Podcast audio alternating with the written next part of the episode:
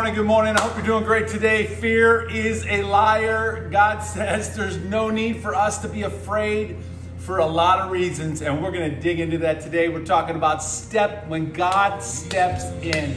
And when God steps into our lives, He steps into your life, when He stepped into my life, incredible things began to happen. Let's dig in today. Hey, hey, so when God steps in is what we're talking about. And um, it's a it's an amazing truth for us as human beings, just flesh and blood and these pea brains in our head that that allow us to think and reason because that's how God made us like him, the ability to have will and to think and to reason. It's it's amazing that the God of all creation wants to step into our life.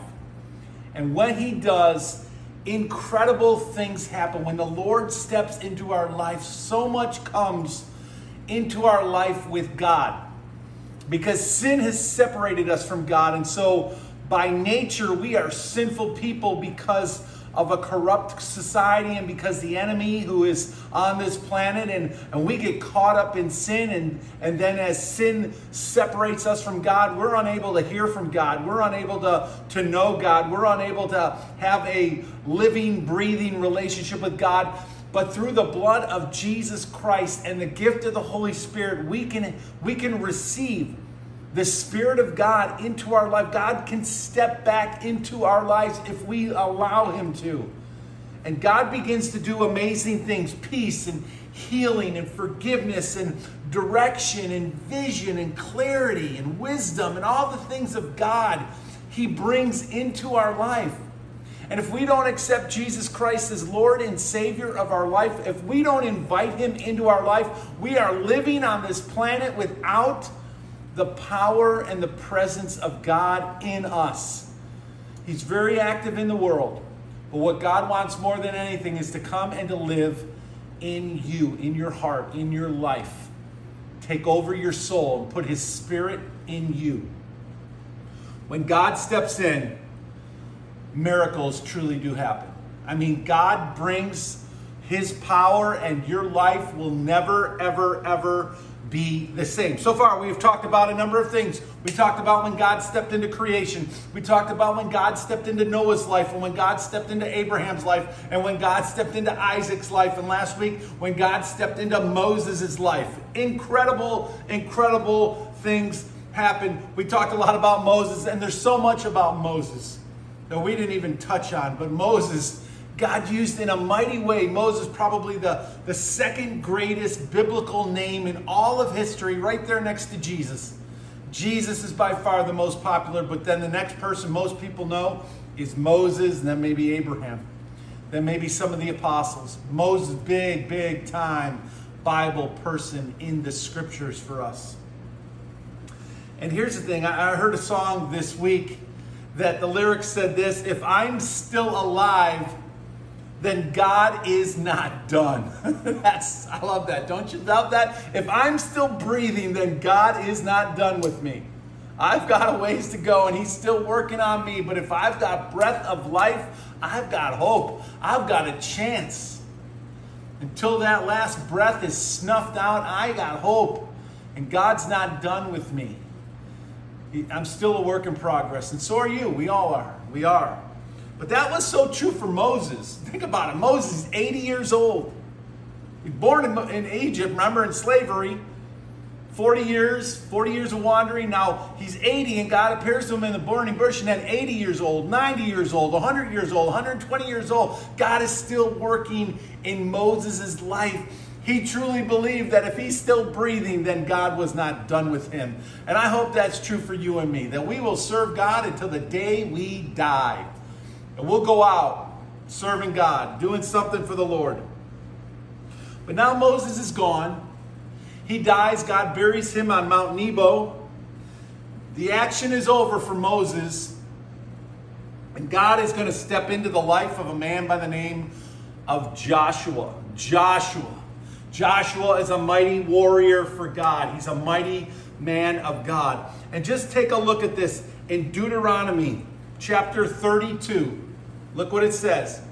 Moses came with Joshua, son of Nun, and spoke all the words of this song in the hearing of the people. And when Moses finished reciting all these words to Israel, he said to them, Take to heart all the words I have solemnly declared to you this day, so that you may command your children to obey carefully all the words of the law. It was so important for God that, that the word of God got passed down from generation to generation to generation. And now it's come to you and me, and it's our job to pass it down to our children and our grandchildren and to the next generation.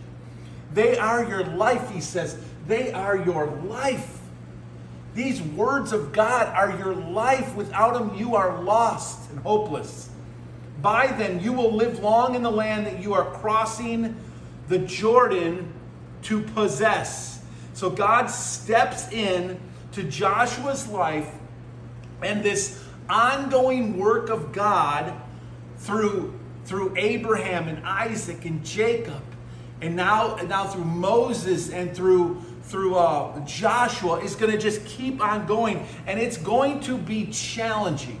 It's not going to be easy. It's going to be difficult. But God is going to be with them. Note uh, in verse 48, it says, On that same day, the Lord told Moses, Go up into the, uh, to the uh, Abarim range of Mount Nebo in Moab, across from Jericho, and view Canaan. And so God tells Moses, Go up on the mountain, and you're going to see the promised land that I am giving the Israelites as their own possession. There on the mountain that you have climbed, you will die, and you will be gathered to your people just as your brother Aaron died on Mount Hor and was gathered to his people. That's interesting terminology, isn't it? When you die, you are gathered to your people, God's people. People for you and me who have given their lives to Christ, who have died in Christ. They are gathered in heaven with God, and we will be gathered with them one day. This is because both of you broke faith with me in the presence of the Israelites at the waters of Meribah, Kadesh, in the desert of Zin. And because you did not uphold my holiness among the Israelites, therefore you will see the land, but only from a distance. You will not enter the land I am giving to the people of Israel.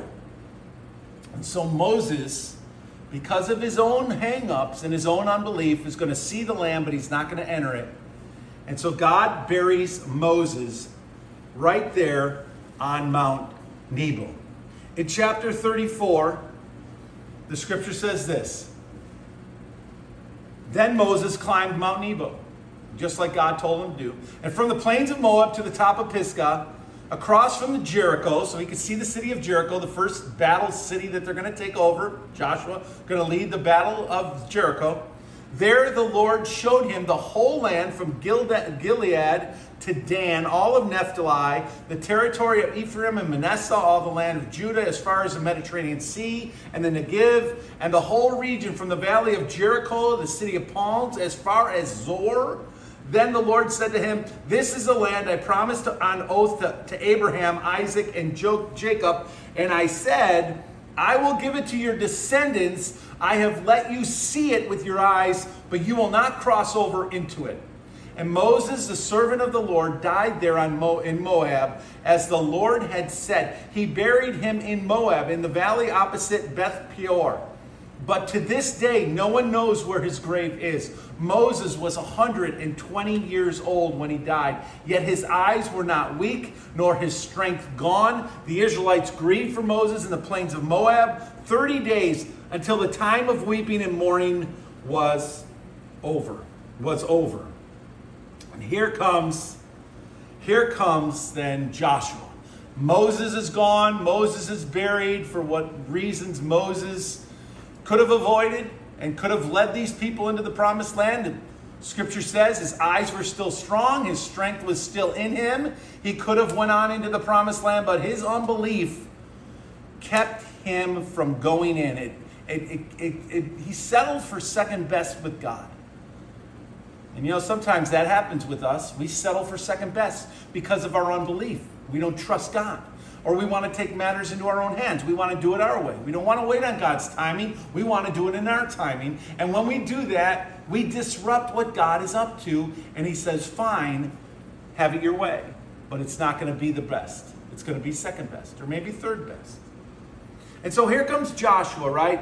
Joshua receives instruction from God. Look what it says, verse 9. Now Joshua, the son of Nun, was filled with the spirit of wisdom because Moses had laid his hands on him. So the Israelites listened to him and did what the Lord had commanded Moses. And so now God is about to use Joshua in a big way. And in Joshua chapter 1, Joshua receives instruction from the Lord. After the death of Moses, the servant of the Lord, the Lord said to Joshua, son of Nun, Moses' aide, Moses, my servant, is dead.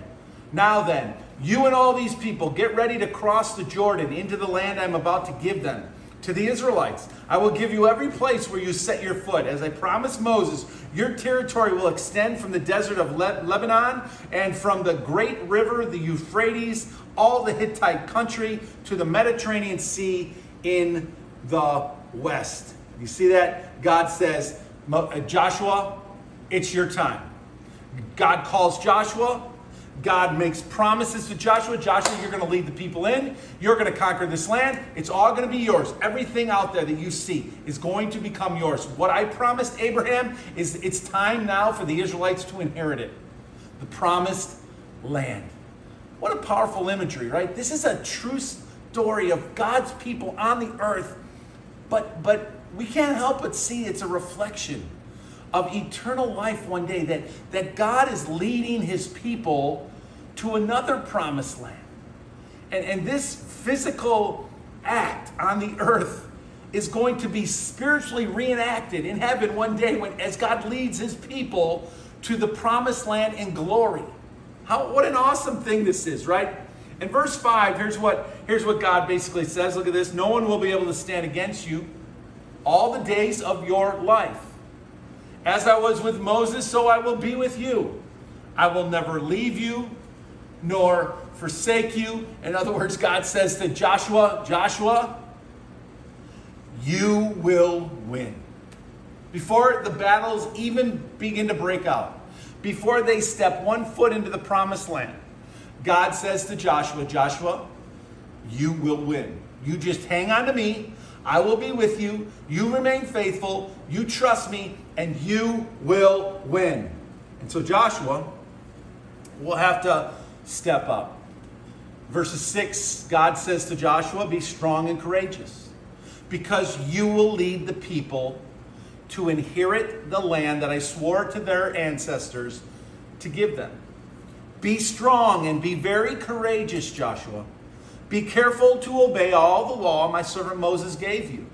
Do not turn from it to the right or to the left, that you may be successful wherever you go. Keep this book of the law always on your lips. Meditate on it day and night, so that you may be careful to do everything written in it. Then you will be prosperous and successful. Have I not commanded you? Be strong and courageous. Do not be afraid. Do not be discouraged, for the Lord your God will be with you wherever you go.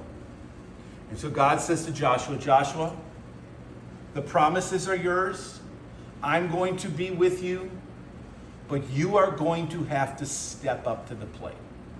You're going to have to do your part, Joshua. The mission is dependent on God doing his part, and God always does his part, but it's also going to be dependent on Joshua doing his part. And don't you just love that relationship that God invites you and me into? That God isn't going to do it all like we're a bunch of puppets with no brain. He's given us a will. He's given us ability to reason and to think. He's given us eyes to see what he has done. And he said he invites us in to be co-partners with him. Yeah, we are his workmanship. He is still working on us. He's working through us.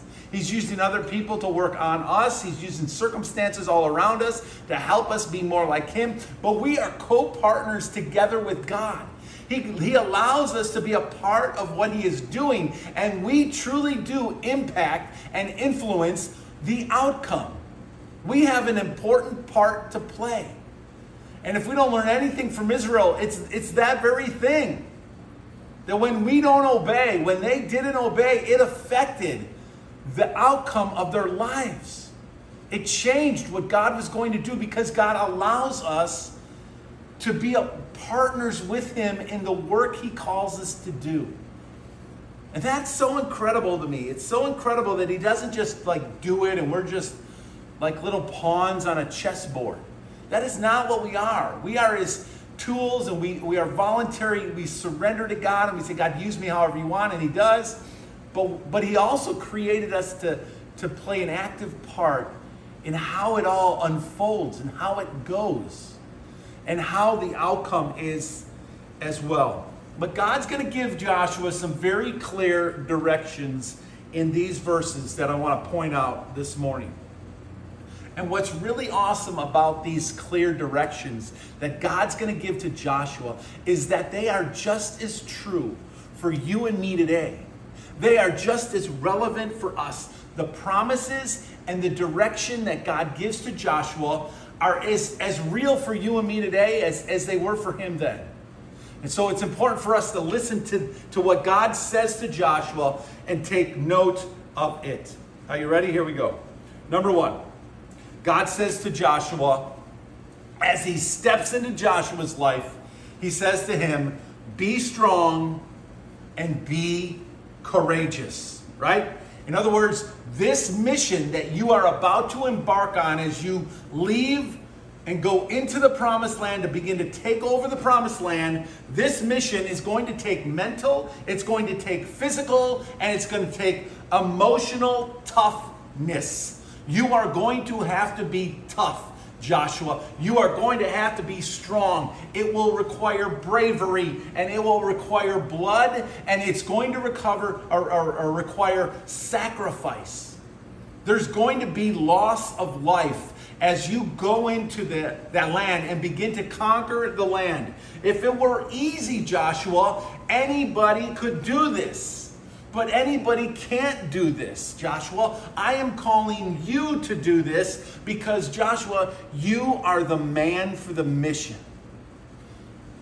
God has prepared Joshua for this specific time in history and this specific mission, whether Joshua realizes it or not. God knows. God knows. And for Joshua, what he's going to have to do is resolve right now that he is going to be strong in his will and courageous in battle, and that he will have to go out to fight.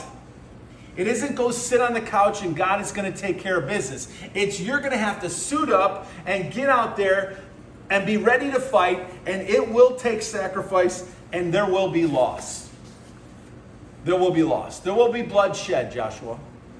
But you are the man for the mission, and I'm calling you to go out and fight this battle. But Joshua, you're going to need, you're going to need, you and I, as we walk out into this world, every day getting worse and worse, it seems, more corrupt, more, more, uh, more wandering away from God and the truths of God and the love of God and the grace of God Evil is having its way. And God is saying, look, if you're going to impact the world, you're going to need to be strong and you're going to need to be courageous. As a human being living on the planet, you're going to have to, within your own heart, be strong and courageous. The second thing, the second thing he says is this Joshua, Joshua, you're going to lead the people. I need you, Joshua, to lead these people. And you know, it doesn't matter who you are, there's somebody following you. You're leading somebody, and the older you get, the more people you're leading children, grandchildren, friends, neighbors, people you coach, whatever it is, school teachers, at work, wherever you're employed, whatever job you do. People are looking at you, and in some way, they're following you, not just on Facebook and Instagram, but they are literally watching your life and they're adjusting their life by what they see in your life. But for Joshua, it's going to be Joshua, you're going to lead these people. You're going to lead these people. And so there's about anywhere from 600,000 to maybe over a million people that are now out there in the wilderness that Joshua is going to lead into the promised land. Now, Trish and I got to go to the prayer march uh, 2020 in March of 2020.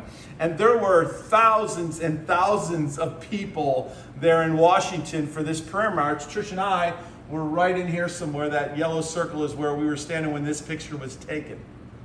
So we're in there. We're blurred out, but that might be her head right there, actually. Um, and I'm a little taller, so I might be the guy next to her. I don't know for sure, but we were there, and I cannot imagine. Look at look at all these people. I mean, I can't imagine leading this size group of people. Well, Joshua is called to lead probably three times, maybe four times, maybe five times the amount of people that, that we're seeing in this picture around the, the monument there. And it's a lot of people, a lot of people. And they're gonna they, they have just wandered in the wilderness. Remember, they wandered in the wilderness for 40 years because of their unbelief and because they did not trust God they wanted to take matters into their own hand. They kept wanting to go back to Egypt, and they've wandered now for 40 years. But now the time is right. A whole generation, a whole generation has died off. God has had to wait on his plan to take the promised land because of their unbelief. And that's exactly how we impact what God is doing. This whole generation, God said, fine, you're going to die off. The next generation is going to rise up, and I'll use them to go into the promised land. That needs to be a lesson to you and me. We impact what God is doing. He allows us to be a part of what He's doing. But God is very patient. His timing is His timing. He's going to do it in His way. But if we don't jump on board and follow His way, He'll just wait for us to get out of the way. He'll just wait. He'll wait for someone else to come up and he'll use them for the, for the work that he needs you to do or he needs me to do. And so we impact and we influence what it is God is doing. But the, the land is occupied. They're going to go in and take over the land. And here's the cool thing they don't, they're not going to take over a desert land with nothing in it. And they got to build everything. These cities already are cities. They have buildings, they have, they have structures, they have roads, they have uh, everything you need to, to live and dwell. And God is going to now, they're not going to have to build all that. They're just going to go in and take it over. They have to just destroy the nations. God is calling them to destroy the nations that are living in the promised land, and they're going to take it over and they're going to live there. They're going to inherit all the things that are already there. But the land is occupied, and, and these people are not friendly people. They, they've already sent spies into the land to check out the land. And remember, the report was these people are big, they are mean and they are ugly. And they're, they're huge. They're warriors. They're giants in the land. Everything is big. And so in Joshua chapter 2, as they get ready to, to go into the promised land, Joshua is going to send spies into the land to check it out. Now that's kind of crazy, isn't it? Because this is like a full circle. Joshua understands this, this this idea of sending spies because 40 years ago, Moses said, We're going to send spies into the land. And Joshua and Caleb, along with 10 other guys, went into the land to check out the land. And when they came back in Numbers chapter 13, when Moses sent them into the land, they came out. Out of the 12, only two of them said, We can do this. The other 10 said, They're too big, they're too strong, they're too mean and, and ugly. We can't do this. And so, because of those 10 bad reports and the unbelief of those, those spies, they wandered in the wilderness for 40 years until that generation died. And God said, only those two positive reports that believed we could do it, Caleb and Joshua, you two are going to live and take over the promised land. The other 10 and their whole generation is going to die off. And that's exactly what happened. They all died off. And now a new generation has risen up. Joshua now is in charge, and they're going to go in and take over the land. The plan to send spies into the land is a brilliant plan. It was a brilliant plan. Just go check this thing out. It was a brilliant plan for sure. But just because it didn't work the first time doesn't mean it wasn't a great plan. It just had to do with the timing. It had to do with timing and it had to do with faith. Faith of the hearts of people like you and me. Do we believe that God is able to overcome whatever obstacle we might be facing? Do we believe for Joshua's time and Moses' time that, that God will lead us into the promised land and with his help we will conquer it? Or do we not believe it? It's a matter of timing and faith. Speaking of military decisions, I heard somebody say this week, uh, we have an elder in our church who says the right thing is always the right thing. And I agree with that. It's a good thought, right? The right thing is always the right thing. But I heard somebody say this week in regards to um, some of the military decisions that have been made recently in our country. I heard somebody say, say this doing the right thing the wrong way is like doing the wrong thing. Think about that for a minute. Doing the right thing, what should happen, but doing it the wrong way is like doing the wrong thing. That's important for us as we make decisions about our life, as we make decisions as we follow God. Doing the right thing our way is like doing the wrong thing. Doing the right thing God's way is like doing the right thing every time. And sometimes that's the difference right there. Are we doing it God's way or are we doing it some other way? Joshua is going to have to lead these people to conquer the land. It's going to take strategy, it's going to take understanding and teamwork, but God calls Joshua to lead. There we go. Number four. Number four. Number four says this, or number, I'm sorry, number three. God's going to say to Joshua in the midst of that passage that we looked at already, he's going to say to him two things that kind of go together. Number one, be careful to obey all of the law. Joshua, as you go to conquer this land, you make sure you obey all the law. Don't turn to the right, don't turn to the left, don't take any shortcuts, and, and do not edit God's plan. We do not have the right to edit what God has said or what God is doing. In fact, success, Joshua, success is, is hanging on your obedience to what God has said. And if you don't believe that, if you don't believe that success is hanging on our obedience to do what God says, all you got to do is think about the last generation in Moses' day. They wandered in the wilderness for 40 years because they did not do it God's way. And God said, Fine, we'll wait 40 years. And it impacted God's plan. And so, success to the plan is hanging on our obedience to do what God says to do. The second thing he says is don't let this book of the law depart from your mouth. He says, you meditate on this. You observe this. You keep you keep to this. You stick to this like it's the blueprints to a to a building. Do not leave anything out. You meditate on it day and night, and you be careful to do everything in it. Physically, you live out the Word of God. That's a truth for you and me today. Physically, we are to live out the Word of God, just like Jesus, the living Word of God, came to us and He lived out the Word of God. You and I are to live out the Word of God because God says, then, if you'll do this, you will be prosperous and you will be successful.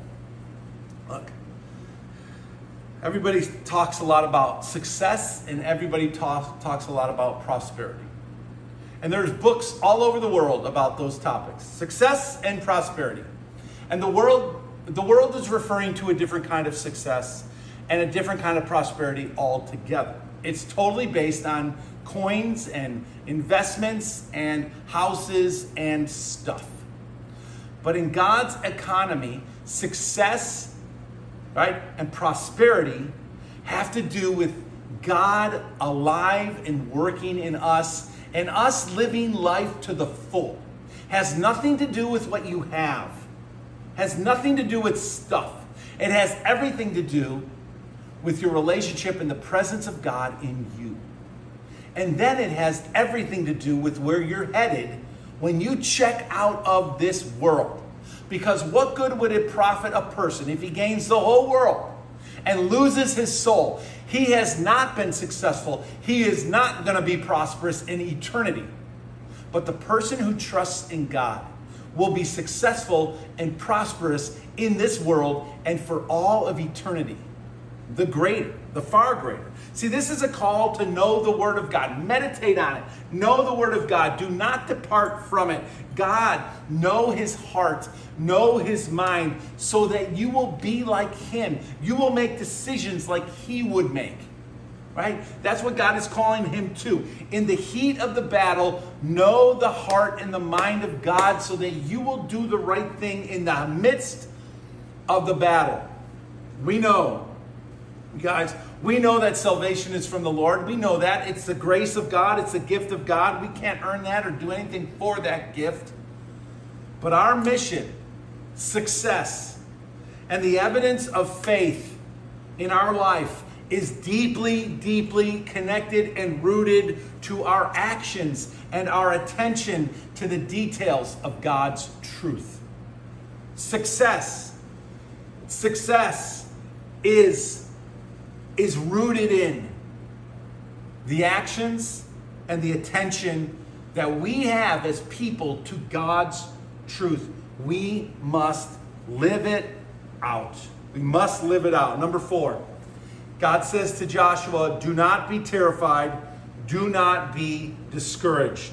This isn't wishful thinking. He's saying just try not to be upset, try not to be terrified, don't be afraid. He's not saying that in any kind of wishful thinking. He's not saying this in any kind of like, I just hope that you'll be strong enough to pull it off. God is commanding Joshua Joshua, I am with you. If you trust me, don't be afraid, because greater am I in you than you in this world. Greater is the Lord in battle than any army can ever fight, any evil, any demons could ever fight. God is going to win the battle. And if you are connected to God, God is commanding you and me do not be afraid. And this is based on our connection to Him. This is not, do not be afraid, be strong, be uh, self motivated, you are more than capable. This is not like positive, uh, the power of positive thinking in, in and of ourselves. This is directly connected to our faith in God. If our faith is in God, we have no reason to be afraid, we have no reason to be discouraged. Joshua, God is saying, You can do this. You can do this. Joshua, you have all you need. In fact, you may not realize it, Joshua, but for all these years, you have been prepared for this mission, just like Moses was prepared 40 years 40 years, and at age 80, God calls him to his mission. He was in preparation the whole time. So has Joshua been in preparation for this mission the entire time, and not by just anyone. He has been in preparation by the greatest teacher, the greatest coach, the greatest mentor, the greatest master ever on the planet, in all eternity, in anywhere, in the universe. God has been preparing Joshua for this moment.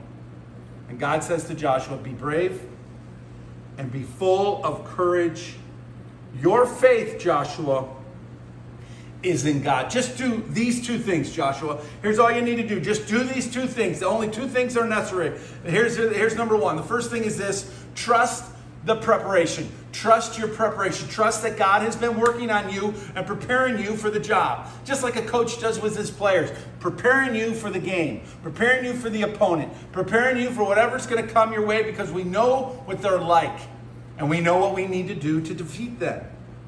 And so, so God says to Joshua, Joshua, just do these two things and you will be successful. Trust your preparation. In Second Chronicles chapter 20, there's this great chapter, chapter of courage and faith in God. It's an amazing thing. The armies of the Moabites and the Ammonites and the Meunites are making war against Jehoshaphat and Judah. And Jehoshaphat is king of Judah and, and God's people. And, and so the, the, the surrounding nations are coming up against them. Well, look what Josh, Jehoshaphat, Jehoshaphat, look what he does in Second Chronicles 20. Some people came to Jehoshaphat. A vast army is coming against you in Edom from the other side of the Dead Sea.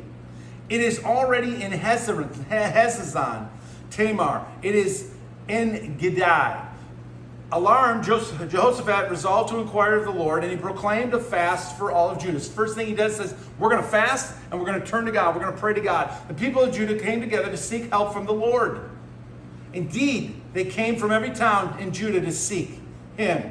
Then Jehoshaphat stood up in the assembly of Judah, Jerusalem, in the temple of the Lord, the front of the new courtyard. And so Jehoshaphat's going to address the people and he's going to pray with the people to God, to the Lord. And he's, he's going to pray this prayer of faith and this prayer of trust. And he's going to acknowledge in his prayer that, that this army is vast it's huge, and we don't really know what to do. But no matter what happens, God, we are going to trust you, and we know, God, that you are going to hear us. Well, look at the end of the prayer. Here's what it says, verse 12 For we have no power to face this vast army that is attacking us. We do not know what to do. But our eyes, God, are on you. That's where our eyes need to be, no matter what, in whatever battle we face. Our eyes are on you. Verse 13, look at this. All the men of Judah, with their wives and all of their children and all of their little ones, stood there before the Lord. This is huge. This is why our nation is crumbling. Because we, with our wives and our children and our small ones, our family, we are not standing before the Lord. We have people wandering all over the place, not turning to the Lord. We have people doing their own thing, turning to other gods, turning to materialism, turning to all other kinds of stuff. The devil has gotten people so far away from the Lord that we are crumbling from within, and everyone looks around blaming each other because they don't really understand what's going on. And I'm here to tell you today this is what's going on. With our families and our children and our grandchildren, we are not pointing them to the Lord. We are not standing together with them in the Lord. We are not teaching them the things of the Lord. We are not teaching them to meditate on this book of the law day and night, to know the scriptures, to know the word of God. We are we have forgotten God.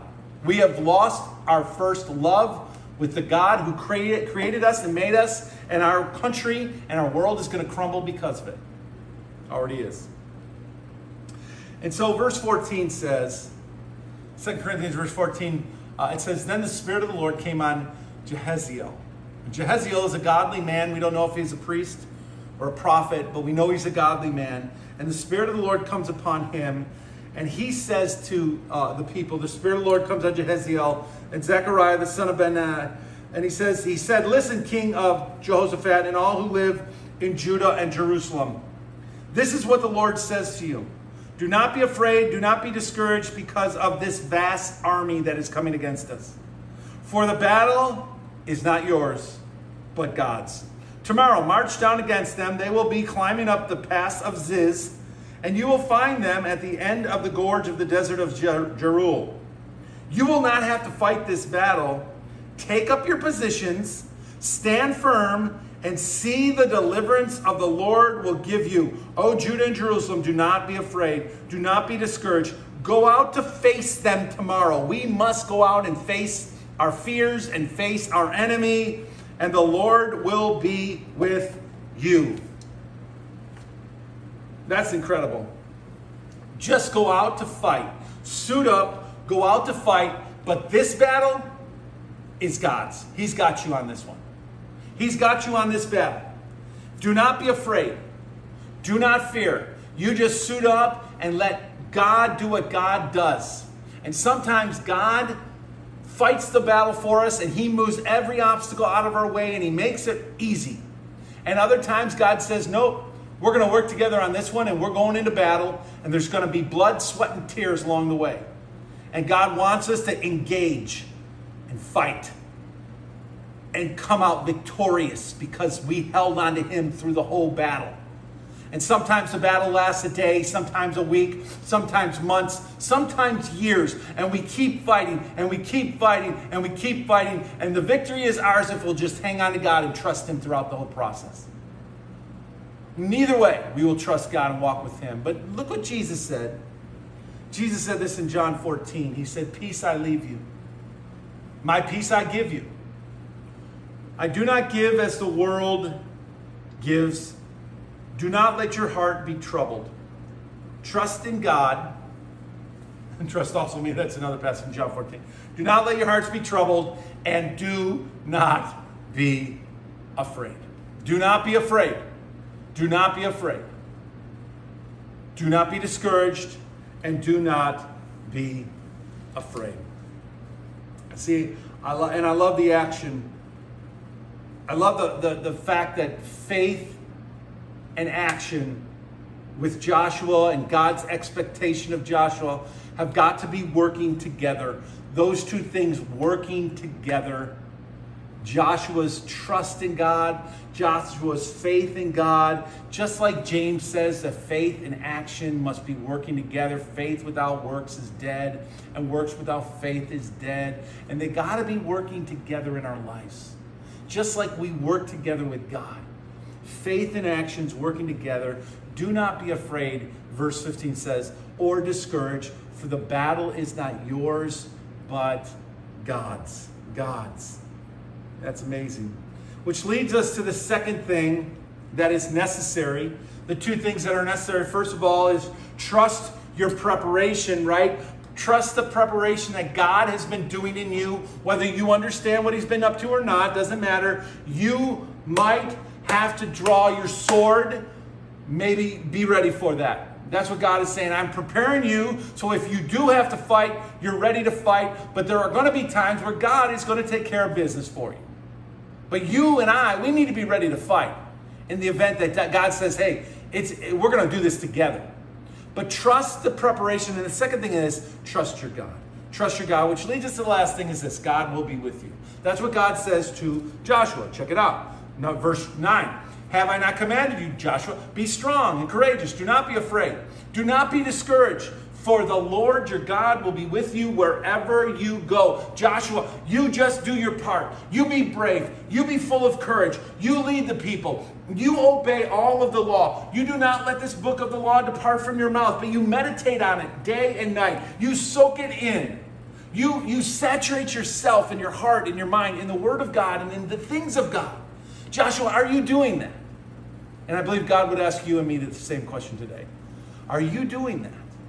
Are you soaking in the Word of God? If you are not soaking in the Word of God, how are you going to fight? You don't have a weapon if you don't have the Word of God in your heart and in your mind. It's our only way we're going to win this thing. God says to Joshua, No one is going to be able to stand against you. Joshua, I will give you every, I will give you every place where you set your foot. It will all be yours, Joshua. As I promised Moses, the promises are going to come true, Joshua, through you and Israel right now. And he says, You will be prosperous and you will be successful.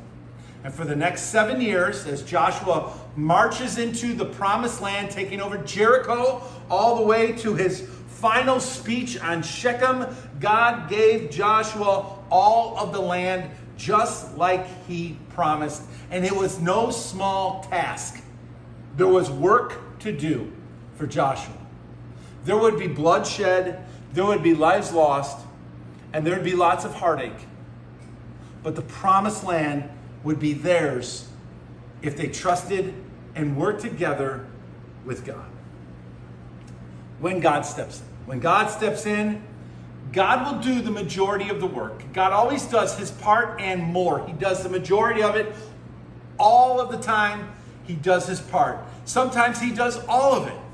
And sometimes he allows us to be a part of the process. But like Joshua, you and I, we must suit up. We must brave up. And we must go out for battle and see the mighty hand of God at work. But we've got to let God prepare us. And we got to trust that preparation. And then we got to trust God to go out and fight the battle.